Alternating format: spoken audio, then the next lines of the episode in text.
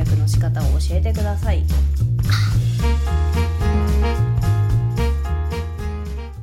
芸術の楽しさについて思いを深めたい回となります。生きづらい系の皆さんこんばんは。てんてこまいです。もう1ヶ月ぐらい前になるのか。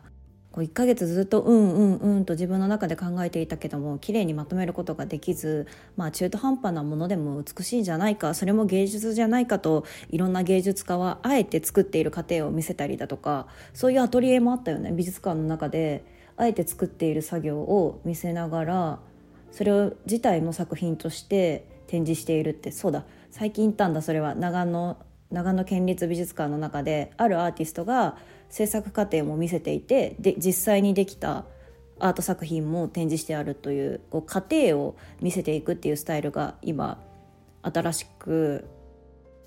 芸術の中に組み込まれていますよね。芸術って言っても音楽も芸術だし舞台自体も芸術だし芸術と思い浮かべるとゴッホとかクリムトとかそういった類のものを思いがちなんだけども絵画っていう部分ね意外と身近なところでも芸術があったりするしもう幅が広いわけよ。デザインとかも芸術の一種だなと思っててユニバーサルデザインとかもそうよね。電車の乗り換え案内とかも誰もが分かりやすい設計で提示されているの。でもそれは芸術じゃないよね。機能として働いているからまあそれはまた別なんですけどもこう芸術っていう枠組みって難しいよねって考えながら話していきます。私はね芸術を専攻していたっていうことではないのでもう一趣味一ファンとしてそういう立場でただの消費者として話していくんですけどそう1ヶ月前にボイスパレルモ展っていうのに行ってきたんですね。豊田市美術館から始まり埼玉県立近代美術館そして国立国際美術館大阪にある3地域で開催されていたらしいです。でボイスパレルモンっていうのは現代芸術のものにカテゴライズされる人々らしくボイスさんパレルモさんっていう方がそれぞれまあ、別の人物なんですけどもその方々の作品が展示されていました。でボイスさんはヨーゼス・ボイスと言われる方で有名な言葉だと拡張された芸術概念人は誰もが芸術家であるって言った言葉を残しているそうです。有名らしいよ。私は初めて知ったんですけども。パレルモさんパレルモさんっていう方は有名な言葉としてキャンバスと木枠を買うようになってから堕落が始まったのだっていうのがボイスさんの名言の一つなんですけどもパレルモ自身は、まあ、その絵画の素材をねどんどんどんどん買い集めていったらしいです。この相反するというか二面性というかそれぞれ違うんだけども何か重なる部分があったりしてこう興味深い作品展でしたね。もう難しすぎて、咀嚼するのにもそもそも時間がかかったし映像作品が多いので結構拘束される時間が長いのよね。まあそれ自体にも意味をなすと思うんだけども。だから私映像作品は苦手というよりかまだ解釈の仕方がわからない。でも動いている静止しているものではなく動いているからこそこう解釈の違い人それぞれの解釈の違いが生まれてくるので作品自体としては面白いと思うんだけどなんか難しいですよねこれはこうだって定義づけることが全てじゃないんだけどもまず自分の中に落とし込む作業が大変で1ヶ月ねこうお話しすることができなかったんですけどようやく少しずつまとまってきたのでいろいろうなりながら考えながらこう話していきますね。ボイスの作った作品で印象的だったのが2つあって1つ目はジョッキー帽っていうジョッキーの帽子の中に新聞紙が貼られていてでその中に固められたろうが入っている作品があるのね。調べたら結構有名な作品らしいんですけどボイスさんの。で新聞紙って新聞ってその時々の情報が書かれている毎日発刊発行されている読み物であってそれって時を経ているじゃん。この時期にこのニュースがありましたって分かりやすいよね。うん、過去を遡る時もああ2020年の1月10日に何があったっけ？って思い返す時にあああのニュースがあったのねって思いやすいじゃん。だからその時間と意味が蓄積されていくこう新聞っていうものを貼り付けていってで帽子だから帽子って何に使うか何の用途があるかっていうと脳を保護するとか頭を保護するとか日差しから頭皮を保護するとかまあ要は頭にかぶさせるものでしょ？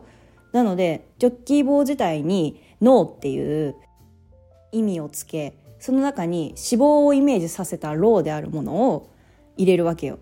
てかローって言っちゃったけど脂肪なんだろうね脂肪だごめんなさいローって言ったけど脂肪脂肪が入っていてで人間の脳ってあの成長していってもあ年をね重ねていっても学習をすれば覚えていくんだよ。子供自体だけが学習の効率が上がっていくんではないよっていうように言われているじゃんか。こう科学的な話で生物学的な話で。でその中で人間の脳は可塑性があるよっていうイメージを付け加えたくてそのジョッキー棒の中に脂肪をこう押し込めたんだって。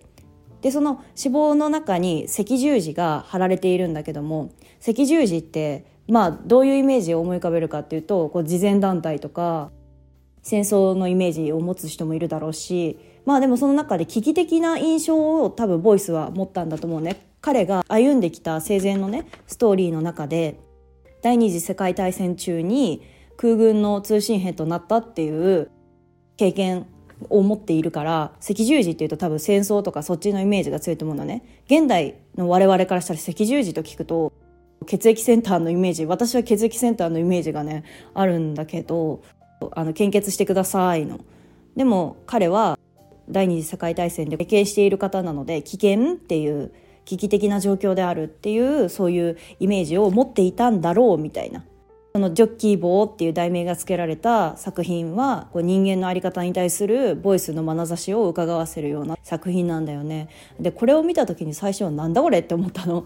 ギャラリーガイドとか読まずに最初なるべくね一時情報を入れちゃうとどうしても人間ってこうこっちの情報に引っ張られていっちゃうから心理学用語的に言うとプライミング効果っていうちょっと聞いたことある人もいるかもしれないけども先に得た情報を無意識のうちにそっちに引っ張られていくような特性を人間は持っているのでなるべくガイドとかを見ずに見るんだけども最初だからわけが分かんないの。これだけ展示してあって入って見せられても私正直話すとボイスさんの存在をこの美術館で展覧会をしている時まで知らなくてでも情報が全くゼロだから分かんなかったの最初私見たファーストインプレッションは、まあ、脳にこう保護するもの頭を保護するためのものだからそれにつながっていくものなんだろうなっていうふうに思ってたの。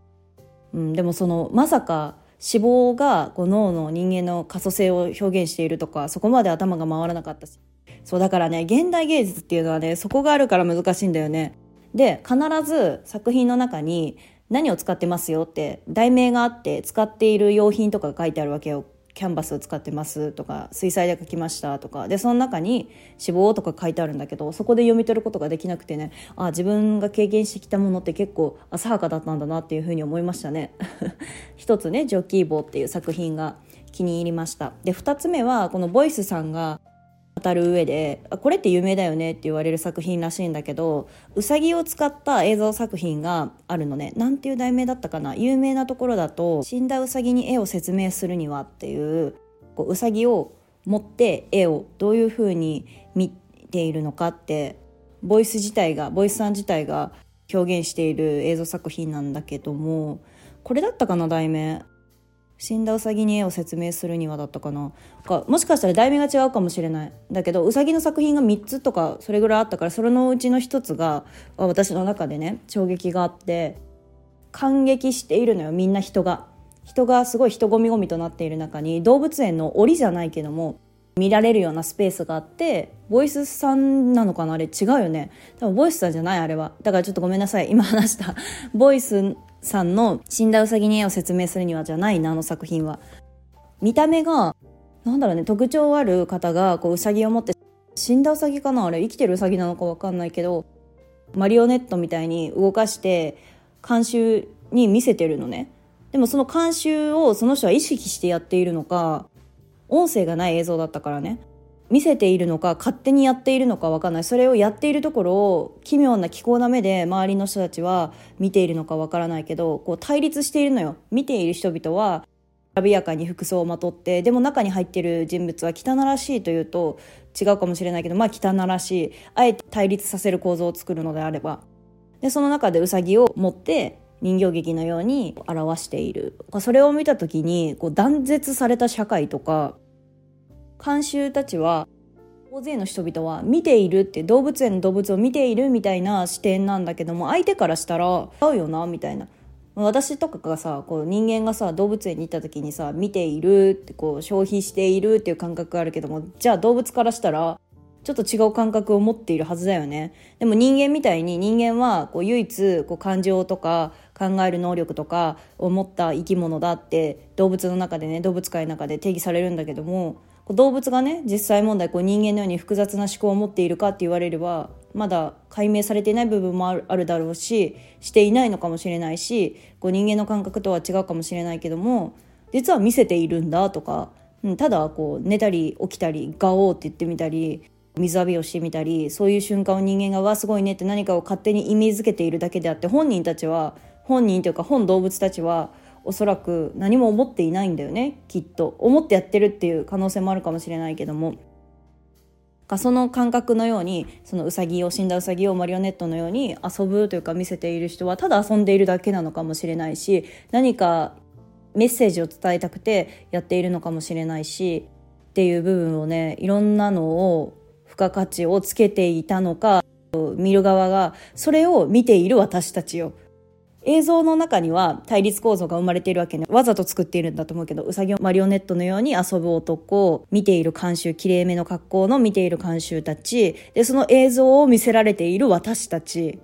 ここの3視点のところ3つの視点が存在してると思うんだけどその空間には。言語化むずいね。言語化難しいんだけども不思議な感覚に陥ったのね。これを見ている私たちがそれをもう理解しているボイス自身。というねこの構造自体に興味を持った。何を意図しているんだろうっていうのもそうだけど作品の中に込められたメッセージ性もあるけどもその体感している私の視点っていうのが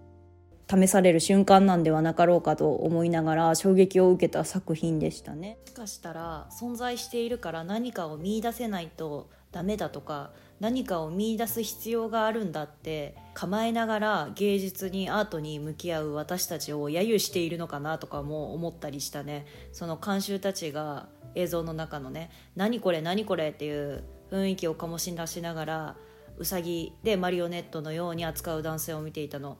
ああやっぱり揶揄されてるよね。アートが展示されているから意味があるとは思うなよみたいな。あなんかそういうのも込められているのかな。しっかりそういうエピソードがあるわけじゃないけど私はこういう風な形で感じ取りました。で2つって言ったんだけどもう一つ言いたくてこれファレルモさんの作品かなと思ったらボイスさんの作品だったみたいで。私はウィークエンドなんて知らないっていう題材の作品でどういったものかというとアタッシュケースがあってそれが開かれているのね。でその開かれている部分にカントの純粋理性批判の文庫本と瓶が貼り付けられているの。それで作品になってるの。もうめちゃくちゃこの時点で癖が強いとかなんだこれはとか純粋理性批判を知ってる人であればわかるなって言うと思うんだけどこれって結構ね難しい本なんだよね。私最初見た時にアプリオリとか専門用語がたくさんあるっていうのもそうだけど哲学書なんだけどもさカントの。難しすぎてもう分からなくて放置してたんだけどよく知りたい人は NHK の「100分で名著」っていうところで純粋理性批判の分かりやすく噛み砕いた説明をしている回があるのでぜひそれを見てほしいんだけど私もそれを見てああなるほどって理解することができたので遅いけどね。要はその純粋理性批判はカントは何を伝えたかったかというと人間は何を知りうるかっていうのを解き明かした本なんですよね。科学自体は本当に客観的な根拠を持っているのかとか科学を軸で考えてしまうと世界の全てを説明することはまあ可能なんだけどもそうすることで人間の価値とか自由であったりだとか特性であったりだとか道徳とか倫理とかの居場所っていうのはあるのかっていう問題を定義したような話でもありまあ簡単に5分ぐらいでねパッて説明することが難しいのでこういう感じですよって説明で終わっておくんだけどそれをアタッシュケースの中に閉じ込めておくっていう感覚ってどういうことなんだろうと思ったの。で、隣に貼ってある調味料らしいんだけども、後々調べてみたら、瓶が貼り付けてあるの、瓶？って思って。道徳心とか科学的に証明できるとはいえど、人間のありかはどこにあるのか。物事を語る時にそれだけでいいのか物のありかはどこにあるのかっていうそういったものをね解いた本が貼ってあって瓶？アタッシュケース旅行？が世界は自分の手の中にある？違うよなとかいろいろ考えていて。まあね、芸術作品自体は発信する作り手がこれを発信したいですっていう意味合いもそうなんだけども時代を経て時代が変わるとともに解釈の仕方が変わっていくっていうのも魅力の一つだと思うのでこれだって定義することは本当に難しいんだけども、まあ、この3つから構成されたレディメイトっていうのはその本自体のボイスが読み取ったこう親和性はどういうものなんだろうって考えるきっかけにもなるだろうし自分自身が今こう見ている立場としてアタッシュケースに哲学的な文庫本と瓶が置いてあるっていうこの3つのね3点の構造を見た時に何を感じるかっていうところをねこう難しく考えましたよ。結局答えはないんですけども。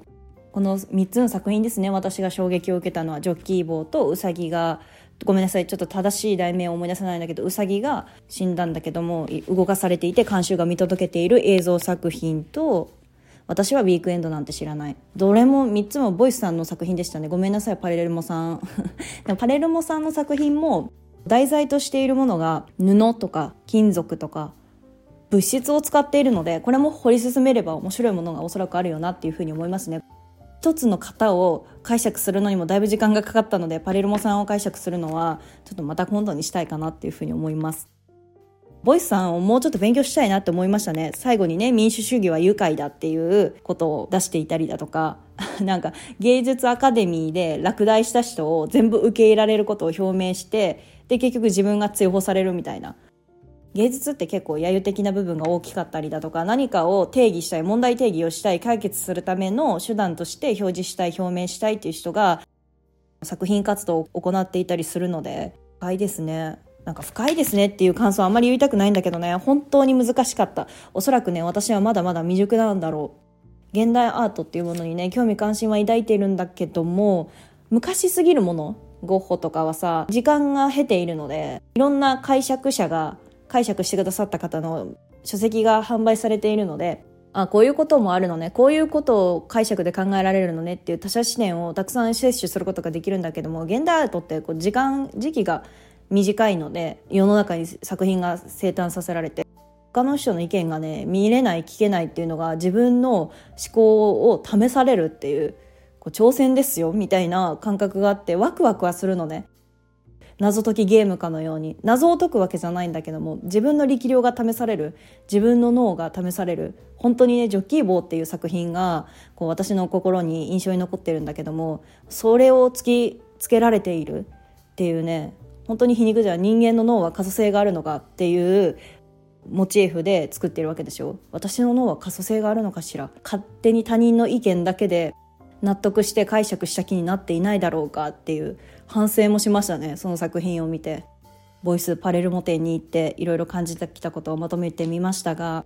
美術芸術っていうのは本当に奥が深くて商業的な芸術に触れる機会っていうのは日常生活で多いのね。一番最初に話したように電車の案内とかはユニバーサルデザインなのでそれは芸術と言っていいんだろうかっていうまあその視点からも始まるだろうけどこう商業的なものと何か訴えかけるっていうものはまあ別のものにカテゴリーされると思うので私のねこう未熟さを改めて痛感した美術館巡りでございました。いつも頑張っている系の皆さんお疲れ様です。今日はちょっと脳を働かせるようなというか私自身が脳を働かせながら喋っていたので難しい回だったかもしれないんですけどより抽象的な言葉が多かったかもしれませんがここまで聞いてくださった皆さんありがとうございます。おやすみなさい。バイバイ。